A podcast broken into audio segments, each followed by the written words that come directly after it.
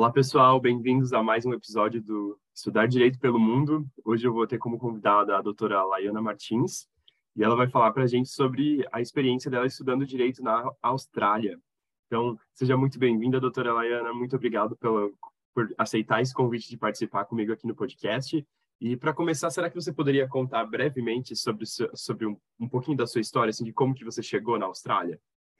Sim, ah, bom, bom dia, boa tarde, boa noite, né? Eu não sei é, que horas as pessoas irão assistir, mas muito obrigada pelo convite, é uma honra participar dessa conversa e poder dividir um pouquinho da minha experiência aí, né, com ah, estudando direito na Austrália, que foram aí, eu, eu é, optei por fazer a faculdade toda novamente, e foram aí, é, foi uma jornada, então, é, é, uma, é uma grande alegria de compartilhar um pouquinho dessas, um, dessa experiência com vocês.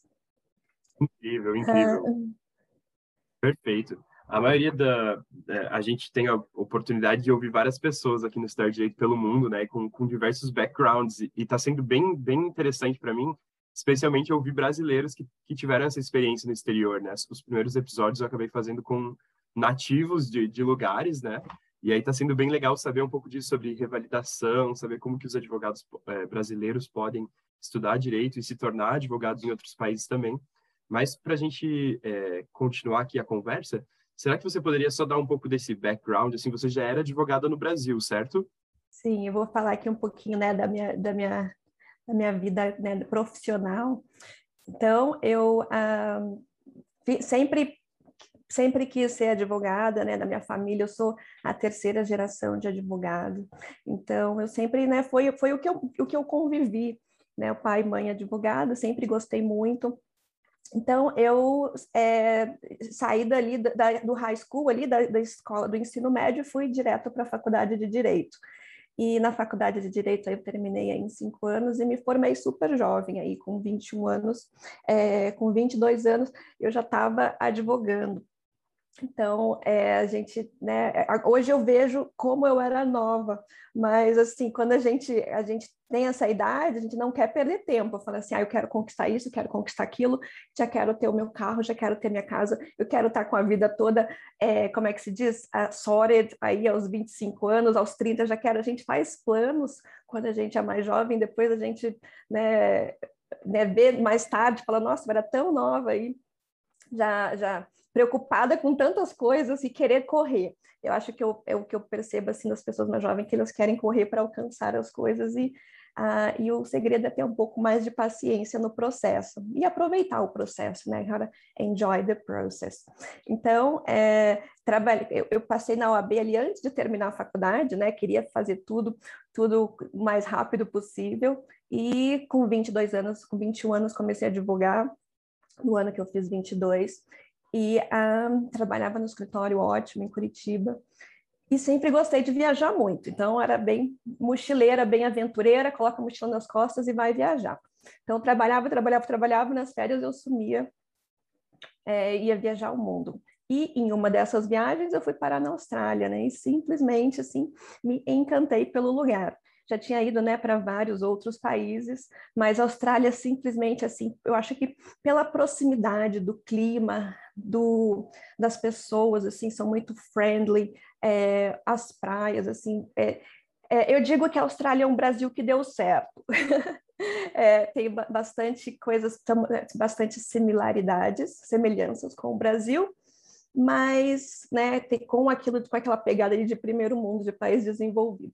Então eu gostei muito da Austrália. Eu ficava pensando, ah, imagina morar aqui nesse lugar e trabalhar aqui, que sonho, que não deve ser. Fiquei com aquilo na cabeça. Voltei para o escritório, né? Meu tinha um emprego super bom. Daí eu falei assim, não, eu, eu preciso. Daí eu tive uma coisa que eu chamo, talvez vocês, alguém já deve ter passado por isso, né? Acredito que eu não sou a única que eu chamo de a quarter life crisis, é a crise do quarto da vida, quando você está assim, você assim, não sabe exatamente, você quer se encaminhar, mas está pensando assim, o que, que você vai, o, que caminho tomar, né? Eu com 25 eu estava tinha, tinha trabalhava três anos no escritório super bom, tinha assim uma carreira pela frente, assim, né? Se eu continuasse no escritório, eu tenho certeza que eu não teria nenhuma dificuldade na área profissional, mas ao mesmo tempo eu começava a pensar as coisas que eu tinha que teria que abrir mão para alcançar aquele sucesso profissional no Brasil, que eu precisava estar empregada no escritório, trabalhar lá, estar presente, e ao mesmo tempo aquela, aquela vontade de explorar o mundo, de conhecer, de conhecer coisas novas, culturas novas. Então, assim, é, essa, essa, eu fiquei assim, o que, que eu quero saber da minha, o que, que eu quero fazer da minha vida, né? Qual que é o purpose, né? Qual que é o my life purpose? O que, que eu quero? É dinheiro, é tempo livre, é qualidade de tempo com a família. Então, tudo isso, né? Com meus 25 eu comecei a analisar. Eu falo, poxa, eu tenho 25, tenho emprego bom, tenho que, né, estabilidade financeira, mas eu quero mais, eu quero fazer coisa nova, eu quero fazer coisa diferente, quero explorar o mundo, quero conhecer, tentar fazer coisas novas. E falei assim, vou parar tudo, tudo que eu estou fazendo, né, para tudo aqui, vou para a Austrália passar aí é, um período de é, seis meses, aí no máximo um ano, para aprender inglês, porque, é, pasme, eu não falava inglês. Então, um, parei tudo, fui, fui para a Austrália é, passar esse período estudando inglês e chegou ali no meu final do meu primeiro ano, eu já queria já queria ficar. A fluência em inglês para mim veio com aproximadamente um ano e meio. Né? O primeiro ano foi só assim, sem as pessoas falando com você e você não entendia uma palavra. Então, assim, a fluência do inglês veio depois de um ano e meio. Não sei se alguém consegue ter fluência numa língua com seis meses ou um ano, mas a minha veio ali com mais ou menos um ano e meio.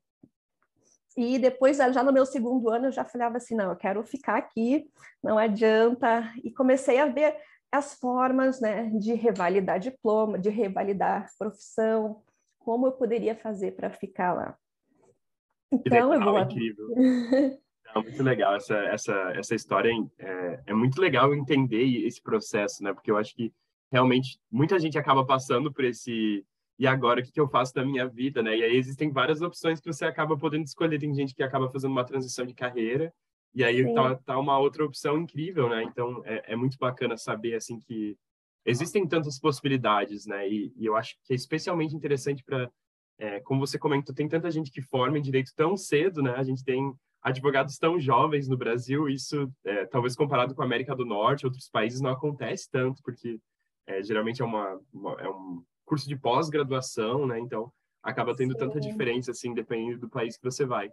E Exatamente. você comentou, então, que começou a buscar a universidade e tudo mais. E, e, como que acontece esse processo de admissão na universidade na, é, na Austrália? Você precisa fazer um vestibular? Qual que é o processo para se tornar estudante oficialmente? Sim. Ah, é, Klaus, pode me interromper a qualquer momento, tá? Você só, eu vou, vou falar aqui, mas qualquer coisa você faça as perguntas. É, então, né, daí eu comecei, fui procurar as universidades, né, eu, eu não tive um, uma, minha, a primeira vista aí não foi muito fácil, eu tive, recebi vários, o que, que você está fazendo? Ninguém faz, ninguém, nem, não tem nenhum estrangeiro estudando na faculdade de Direito, a faculdade de Direito, essas coisas que a gente escuta é, é na faculdade de Direito, assim, estrangeiro, pessoa do Brasil, né, eles nunca tinham visto aquilo, então eles falavam, não conheço, não conheço ninguém que já fez isso, então, é, então passei pelas suas primeiras dificuldades iniciais, daí eu falei assim, ah, vou procurar direto com as universidades. Então, as universidades existem, ah, assim, para os estudantes internacionais, eu não sei com relação à bolsa, mas isso no caso, né, se você não, não, não tiver uma bolsa de estudos é, eles têm um processo de uh, você precisa para você entrar na faculdade geralmente a admissão é feita por um teste de proficiência em inglês que aí seria o TOEFL ou o IELTS ou uh, eu acho que o PTE agora eles aceitam em algumas universidades. E geralmente existe assim uma coisa que quanto maior o prestígio da universidade, maior é a nota que você precisa alcançar.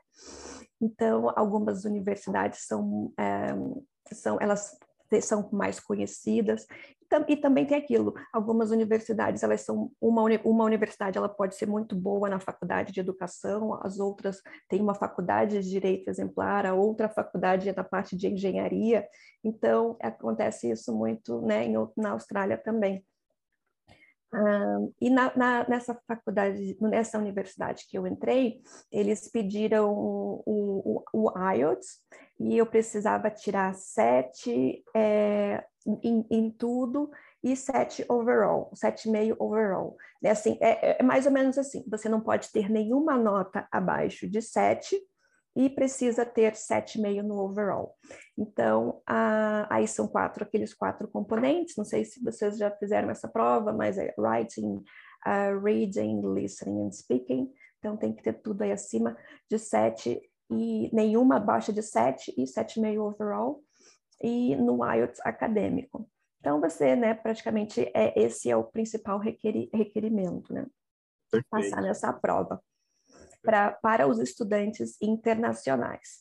E o resto é mais uma questão, é pagamento de taxas e é, outras coisas, mas eles pedem mesmo essa prova do, do, do IELTS. E um, então daí você manda, é, faz a sua submission ali para a universidade e exatamente, né, algumas universidades elas são mais um, são, são mais são mais abertas para receberem estudantes, principalmente a de direito, são mais abertas para receberem estudantes estrangeiros e outras nem tanto. Tanto que eu fui na UWA, que é a universidade mais conceituada de direito da universidade do estado onde eu moro, na Austrália, e eles falaram assim: é, ah, vai lá na outra, porque eu era estrangeira. Então, eles falaram assim, porque eles achavam que eu não tinha a capacidade de entrar ali naquela universidade, porque o inglês era minha primeira, minha segunda língua.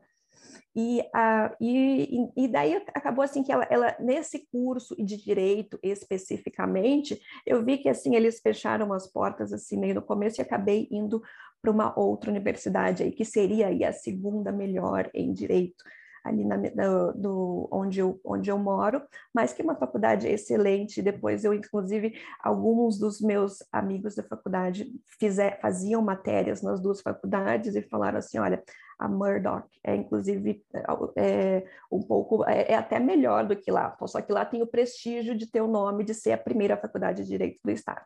Então é mais essa parte de prestígio de nome. E depois da Murdoch, que é a segunda do meu estado, tem aí mais umas quatro faculdades de direito que já tem aí um entry level mais baixo, eles já não pedem 7,5, eles já pedem aí um 7, já pedem até um 6,5. Então, ah, então assim, é geralmente assim que ele quer que você é, a entrada é por esse exame de é, esse exame de proficiência, que pode ser esses é, TOEFL, IELTS ou PTA, e ah, tem isso, essa coisa assim de quanto mais prestígio a faculdade tem, maior a nota que você precisa alcançar para entrar na faculdade. Perfeito, perfeito. E aí, entrando na faculdade, como que são as aulas, talvez assim, até em comparação pro, com o Brasil, sabe?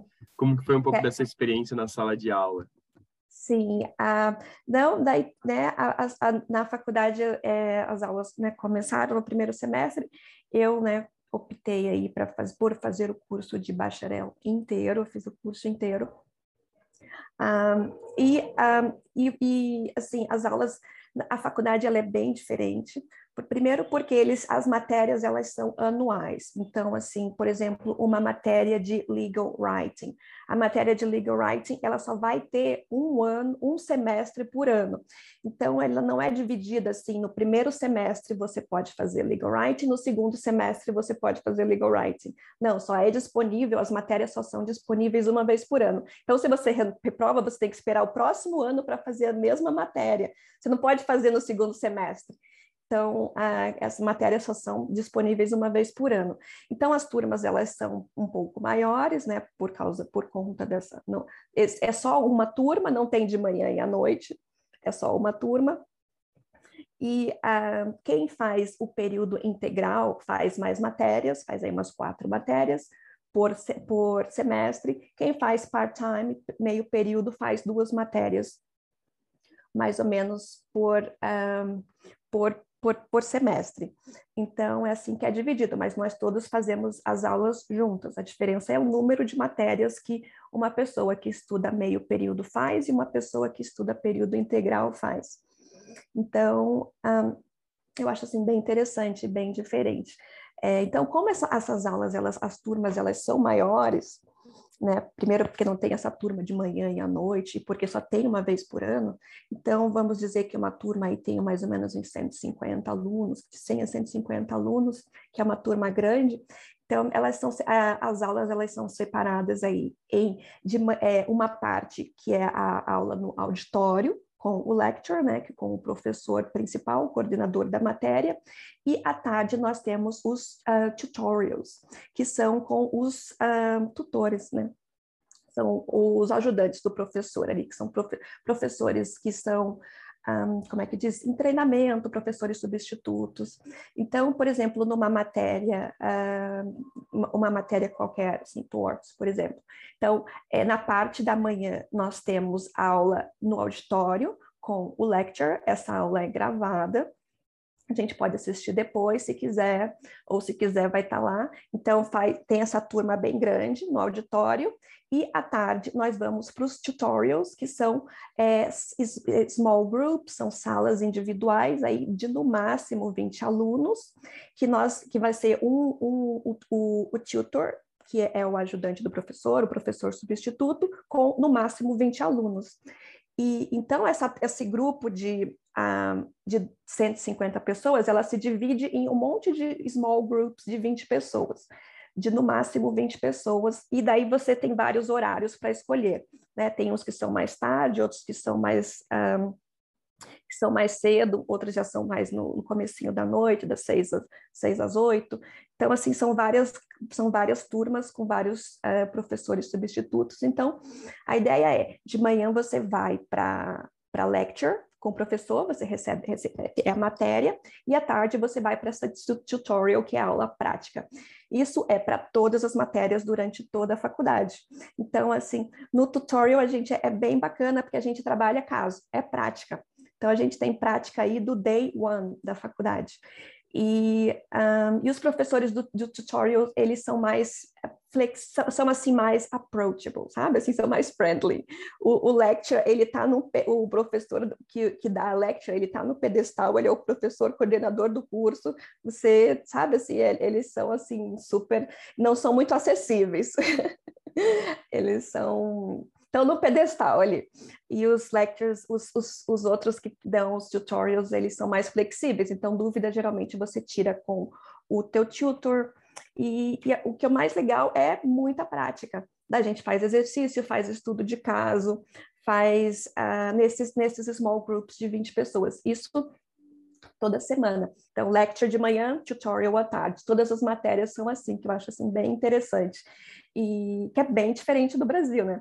Por isso que quando eu falo meio vai ser estuda full, é, período integral, são é, de manhã e à tarde, todos os dias praticamente. Se você estuda meio período, você vai fazer esse dia inteiro, mas você vai fazer duas vezes por semana.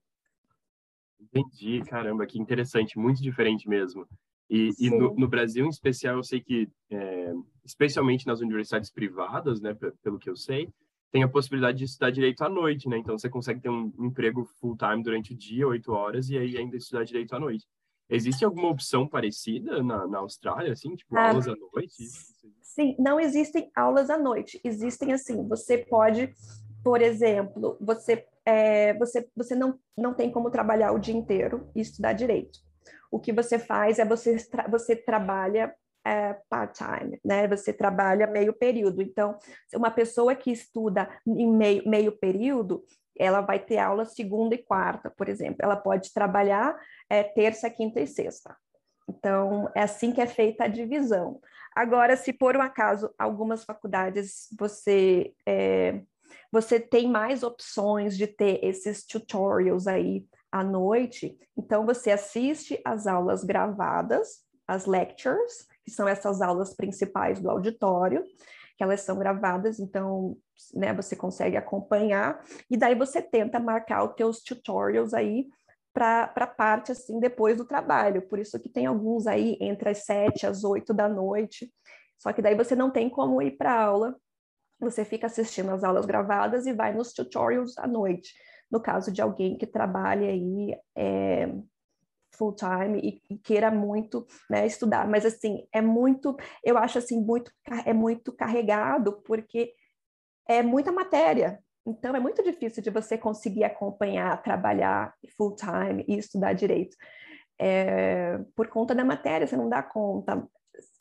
As aulas, cada aula é um monte de conteúdo, então você tem que estar preparado para os tutorials. E os tutorials é o seguinte: é bem, é bem interessante antes de você ir para o tutorial, você tem que estar preparado, você tem que estudar antes de ir para o tutorial. Então, o que, que a gente faz? A gente vai para a lecture de manhã, vai para a biblioteca, faz as atividades do, do, do, do, tut, do tutorial, e depois vai para o tutorial. Então, assim, é, é, é, interessante, porque você, se você não estiver preparado, o professor nem deixa você entrar na sala, pergunta. É, é, e como é que é, como é, é, eu quero saber da tua experiência nos Estados Unidos, assim, é, é mais ou menos tem esse mesmo sistema de, de lectures de manhã, dos, dos tuts, é parecido? Interessante, boa pergunta. Então, minha experiência tanto nos Estados Unidos quanto agora aqui no Canadá, é, geralmente é, os cursos assim, né, que são que são basicamente as aulas, é, eles geralmente têm tipo até, no máximo três horas, né? Então algumas disciplinas têm, têm quantidades de horas diferentes, mas eu tenho uma das matérias que eu faço aqui que dura três horas. E, e, e, geralmente não, não tem necessariamente uma prática é, como você está mencionando, sabe? É, acho que talvez se compara um pouquinho mais ou menos ao NPJ no Brasil, né? Os escritórios modelos que tem na faculdade. Mas aqui, geralmente, a única coisa é, é o método socrático, né? Então, o professor pode call on you a qualquer momento. Vários professores optam por fazer várias coisas em grupo durante a aula também. Achei isso diferente. É, e é basicamente isso. E aí espera-se que você já tenha lido o caso, né, saiba do material, porque o professor pode uhum. chamar você a qualquer momento. A gente tem uma das aulas que eu estou fazendo aqui, a professora deixa a gente ser voluntário, né? E aí ela anota o nome lá toda vez que você levanta a mão. Então todo mundo tenta levantar a mão logo no início. E aí, se, se você não se voluntariou em nenhum momento na aula, ela ainda tem a lista, né, com os nomes que não estão riscados, e aí ela vai chamando depois. Mas geralmente o pessoal tenta é, levantar a mão o máximo possível e ser voluntário quando possível porque aí você consegue responder algo que você já sabe, né? E aí, se você espera ela chamar, a gente não tem certeza se você vai saber o que ela está pedindo ou não, mas, mas não tem necessariamente uma oportunidade de prática, assim. É, uma Sim. das aulas que eu estou tendo aqui agora, a gente lê os textos, né? E aí a gente tem que mandar as anotações sobre a leitura. Então tem que mandar um resumo de no mínimo 500 palavras, acho que é tipo 500, entre 500 e 800 palavras, toda semana daquilo que eu li antes. Então tem sido tem sido interessante, é legal porque é, mandar esse resumo também meio que me obriga a ler e, e fazer um resumo que talvez é, seja um pouco mais aprofundado. É bacana porque eu vou ter algo bem conciso para estudar na prova. Também é legal para o professor porque ele tem uma noção melhor se os alunos estão entendendo aquilo que está tá acontecendo nos textos ou não, né? Então tem, tem alguns benefícios com certeza dessa, desse método assim. Sim, e uh, es, essas aulas que você está me descrevendo, elas são os nossos tutorials. Ah, é, legal. São, então, nos, nos tutos a gente divide em grupo, a gente faz atividade. Então, assim, e, e, o tutorial, ele é parte obrigatória, né? Assim como as aulas, você tem a prova das aulas, mas você tem o trabalho do, do, do, do, do tutorial. Então, tem que fazer os dois. É, e, e, e, é assim, é em grupo, uh, a gente tem bastante atividade, tem que, tem que ser, é, você, você, se você não se voluntaria, eles te chamam, te pegam qualquer um, perguntam, é, te perguntam algo que se você não tiver preparado para responder, você fica com aquela cara de, de ai, por que, que ele perguntou isso? Você tem que estar preparado. Então, assim, essa é exatamente a prática que nós temos no, no, no tutorial. Então é bem, é bem parecido, só que daí a gente já tem essas, essas um, ah, como é que se diz? Esses small groups, né? Que são uhum. máximo 20 pessoas. E enquanto ah, na lecture, a lecture é uma vez só por ano, mas é, acredito que por mais por uma questão de como não não não são muitos os o, o, muitos cursos de direito, não são muitos alunos, talvez eles optam para fazer dessa forma, porque eles só disponibilizam as matérias uma vez por ano. Mas toda essa, essa, essa convivência assim, de, de que nós temos é na parte do da parte do tutorial, na parte prática. Show, show de bola. Bom, é, agora eu fiquei até curioso, né? Lembrando ainda da, da parte sobre ter aula o dia todo e, e trabalhar part-time, para algumas pessoas optarem por isso tudo mais. É, co como que acontece para, se você quiser fazer um estágio, por exemplo, né? Isso é comum, isso é encorajado, e aí como que você faz para é, lidar com ter um estágio na área jurídica e estudar nesses, nesses horários, assim, uma demanda bem grande de estudo. Como que acontece? A maioria das pessoas fazem? Você pode contar um pouquinho disso? Sim, claro. Ah, primeiro, assim, os estágios, eles são muito incentivados, tanto na, porque depois da faculdade nós vamos para a escola de advocacia. Né? Na escola de advocacia, os estágios dentro dos escritórios é obrigatório. Então, então assim, durante a faculdade, é, você pode fazer estágio, mas geralmente as pessoas que fazem estágio, elas já têm que optar por estudar um, é, part-time. Se você quiser fazer um estágio durante o, a faculdade, né? Porque os estágios, eles são aí, no mínimo, duas vezes por semana. É, tem um motivo aí pelo qual eles não têm estágio de uma vez por semana, se eu não me engano, é porque a pessoa não consegue desenvolver muito bem Assim, você, você tinha que esperar uma semana para pegar aquele caso. Então, assim, ele, é, os estágios geralmente tem, são dois, dois é, duas vezes por semana. Então, se você está estudando full time e você quer fazer um estágio no escritório durante a tua faculdade, é, você automaticamente aí vai ter que trabalhar, vai ter que mudar o seu o seu é, estudar apenas meio período, né? Que seriam duas ou três vezes por semana. Então, você estuda duas vezes na semana na, na faculdade o dia inteiro, duas vezes por semana você está no escritório. Então, essa é a forma que, que, que funciona para você estudar durante a faculdade. Então, fica assim praticamente aí inviável para quem quer fazer, quem estuda, quem quer estudar em período integral. Perfeito. A não ser que é, a não ser que você faça alguma coisa assim, trabalhe, é, mas assim fica muito puxado. É, assista aí as aulas gravadas no final de semana. É, então, né, eu acho assim um pouco inviável até pelo aprendizado. Você não, não consegue aprender, você quer, é aquela coisa, a gente tenta correr, mas acaba não, não assimilando o conhecimento. Né? Faz mas sentido, faz sentido. Quiser, né, eu vou assistir, eu vou fazer, eu vou sair da, do, do, do escritório, daí vou, vou, como é que se diz? Vou assistir as aulas, vou fazer os, os tutorials da noite, e vou assistir às aulas no final de semana, mas assim é bem é, complicado para quem se você está estudando full time, período integral. Meio período seria duas, dois dias na faculdade, dois dias no escritório, três dias na faculdade, dois dias no escritório. Então seria mais ou menos assim durante a faculdade. Depois da faculdade a gente vai para a escola de advocacia e na escola de advocacia os estágios nos escritórios eles são obrigatórios. Então, você tem um número mínimo de horas que é no mínimo 75 horas, aí, que dá mais ou menos aí uns. uns ah, você faz isso aí, eu acho que acredito em é, uns. Depende de quantos dias você, você faz o seu estágio, mas uh, você pode fazer aí entre três a seis meses, né? Se você vai fazer duas ou três vezes por semana o estágio. Mas então, assim, a grande diferença aí é que não é assim, meio período você estuda de manhã e você vai faz o estágio à tarde. É dividido aí. É, um dia inteiro você estuda, outro dia inteiro você faz o estágio. Outro dia você estuda, outro dia você faz o estágio. O estágio é de manhã e à tarde e a, a, a faculdade também. Então, perfeito, acho... perfeito. Então, a gente está tá quase chegando no fim já do, do episódio, mas eu quero ter certeza de cobrir pelo menos mais é, duas coisas Sim. rapidinho. Nossa, Deixa como passou rápido! Passou rápido demais, né? É verdade, é verdade. É, e, e, dá para ver o brilho nos olhos falando sobre o tema, né? Não, então, eu, deixa eu, eu assim, aproveitar assim, para né? perguntar, Sim, como que as provas acontecem também? Você tem geralmente essa prova que é o todo grupo vai lá para um plenário, todo mundo faz a sua prova São horríveis, meu Deus, a prova é assim a Klaus, assim, ela, olha, é uma experiência traumática. Essas provas, primeiro com o sistema deles, vou tentar falar assim resumidamente. Na Austrália é o seguinte, é, todas as provas elas são discursivas, então nós não temos provas de marca X, isso não existe, não tem prova, são todas discursivas. Então nós temos geralmente aí um trabalho no meio do semestre, que é um trabalho aí que vai, que vai envolver bastante pesquisa, é como se fosse uma mini dissertação sobre um tema. E no final do semestre a gente tem a prova. E a prova do final do semestre, ela engloba a matéria do semestre inteiro.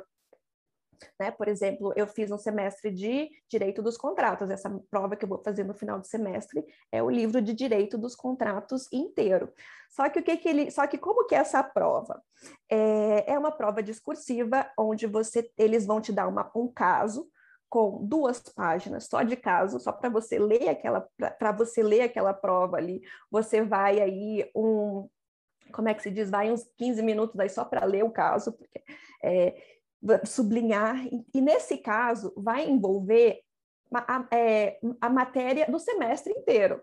Então, assim, sabe assim, eles, eles colocam um caso que acontece cada coisa, acontece tudo naquele caso. Sabe aquele caso que a pessoa caiu, daí já fez isso, daí já fez aquilo. É um caso assim mirabolante que acontece tudo para você falar sobre o conteúdo da matéria inteira, do semestre inteiro. Daí você tem que, daí na, na sua resposta você tem que fazer é, daí fala assim, é, quais são, os, o, a, quais são os, é, as possibilidades do cliente de ganhar, de, de é, ganhar essa ação. Então, daí você tem que fazer, né? Fazer a defesa aí do seu cliente. Isso todas as provas são assim. Todas as matérias. Daí você vai colocar, né? É, vai começar a descrever, vai fazer a defesa ali do teu cliente. Ele pode fazer isso, pode alegar isso, isso, ele pode alegar isso, isso, ele pode alegar isso, vai fazendo aí tópico por tópico. Daí eles pedem para você fazer possíveis defesas, né? O que que a outra parte pode alegar e qual que é a possível solução do juiz. Tudo isso é uma prova de todas as matérias são assim. Então, a, então assim, e o pior de tudo, essas provas elas têm tempo, né? São duas horas aí no máximo para você fazer isso no, né, no máximo. Então, assim, o, a, a, a, grande o segredo da prova é você terminar a prova no, na, no tempo. E depois que você terminar, assim, é, é, praticamente assim, é muito difícil você terminar a prova e, e, e abranger aí todos os temas que a prova é, pede que você é, é, comentar sobre todos os tópicos que você que você deve comentar, que a professora está pedindo para você comentar. Daí eles vão corrigir essa prova, né? você faz aquela prova lá, escrita, manuscrita, com a, com a letra toda feia, que você tem duas horas para escrever um monte de coisa. Daí eles vão corrigir aquela prova. Só que esse critério de correção deles é uma coisa assim que me deixou frustrada a faculdade inteira, porque eu sempre fui acostumada a ser uma boa aluna e sempre fui muito esforçada. E na, na, e na Austrália eu, eu fico feliz se eu passo. por causa do critério de correção deles. Mas depois eu entendi o porquê. Então, daí, como que eles fazem a correção? Eles vão, vão eles pegam aí, vão corrigir aquelas 80 provas, 80 alunos. Então, eles têm uma, um, uma lista né, de todos os pontos que aquele aluno tem que ter citado naquela prova. Praticamente ninguém termina, porque é muita coisa. E daí eles vão, eles vão eles começam a comparar as provas. Então, por exemplo, se eu apresentei a, a minha prova aqui, eu estou defendendo o meu cliente, e, e o outro aluno defendeu dele muito melhor do que eu, a nota dele vai ser bem maior que a minha. Entendeu? Então, assim, é, você fica assim, gente, como que pode? É, é, não, não, faz sentido. Então, assim, eles acham que uma pessoa não pode ter uma nota, como é que se diz, a, a mesma, as duas não podem, se aquela defesa daquele aluno foi muito melhor. Então, o que que acontece? Eu falo assim, tá aqui, eu falei de tudo isso, por que que eu tenho essa nota? Sabe assim, quando você lê a prova, falei assim, ela falou assim, ah, nós vivimos esses critérios. Eu falei, mas está aqui, eu falei, né, não entendi, mas você não desenvolveu bem o seu, o seu, o seu argumento. Eu falei, mas não deu tempo. mas o fulano de tal conseguiu desenvolver o argumento. Então, assim, eles acham que não é justo é, é, nós termos a mesma nota se ele desenvolveu mais o argumento, ele não apenas comentou. Então, o que, que serve isso? Eles realmente selecionam os melhores alunos né? Assim, e, e, eu não entendia por que isso, né? Então, por isso eu falava, só que o que, que acontece? É, os escritórios, antes de você mandar qualquer coisa para estágio, eles pedem teu, o, teu, o teu boletim, então as notas da faculdade. Então, eles selecionam, o, eles selecionam as vagas dos melhores escritórios, dos melhores alunos, aí, durante a faculdade. Então, é, então assim, você ter uma distinction, é, tem escritórios grandes internacionais que eles, se você não tiver uma distinction, você nem eles nem vão olhar o teu currículo, não importa, você pode ter, pode ter um doutorado em Harvard, mas se você, se o teu, o teu histórico escolar, você tiver nota baixa no, no durante a faculdade, eles nem vão escutar, eles nem vão é, eles nem vão olhar o teu, o teu currículo. Isso é uma coisa bem interessante que eu conversei já com várias pessoas que trabalham em, em recursos humanos, né, desses escritórios, e é uma coisa que eu demorei, assim, para entender. Eu, e o que eu, eu sempre fui muito dedicada, né? Gosto, eu amo o que eu faço, eu gosto de estudar direito. Então, e para explicar para os escritórios que no começo da faculdade eu falava meu inglês era péssimo. e que eu estava feliz de ter passado, muitas vezes até em suplementar, e a minha primeira distinction foi ali para o final do ano, meu final da faculdade. Quando eu cheguei no final da faculdade, eu comecei a ter distinction, porque eu conseguia terminar a prova a tempo. E elas falavam assim, gente, mas como é que esse aluno aqui conseguiu, era tão ruim e conseguiu ficar uma aluna, ficar uma aluna, é, se tornar uma aluna boa, eles não entendiam, mas é que eu tive todo o desenvolvimento do inglês no decorrer da faculdade, aí, que foram oito anos. Né? Então, é, essa, essa parte da prova que eu não entendia é muito porque eles selecionam ali. Quem, os, os escritórios já pegam as pessoas com distinction, high distinction, e é assim que eles corrigem a prova. Que incrível, que incrível. Bom, doutora, obrigado demais pela sua disposição de falar aqui com a gente hoje. É, a gente com certeza vai ter que fazer uma série da Austrália agora, né? em 40 minutos deu tempo da gente falar um pouquinho só sobre a faculdade, então com é, certeza é, uma série toda. Sim, não, eu sou muito feliz em participar, mas isso não é para desanimar ninguém, né? Tem espaço para gente, sim, tem, a, é, tem o melhor aluno da faculdade, o High Distinction, e tem a gente que, que, que, trata o cliente muito melhor, o cliente gosta mais da gente. Então, não interessa que o outro tem High Distinction e é snob. Então, assim, a gente ganha o cliente, a gente ganha os escritórios com a nossa personalidade, o nosso jeitinho brasileiro de tratar o cliente, de tratar o escritório. Então, tem espaço, sim. Eu falei isso não para desanimar, é só para apresentar algumas dificuldades, mas que vale a pena e tem espaço para as pessoas. Muito obrigada pela, pelo convite. Opa, eu que agradeço, não? Obrigado demais. A gente vai ficando em contato. Obrigado, pessoal, por ouvir também. E a gente fica aqui ligado até o próximo episódio. Grande abraço aí para todos. Até mais.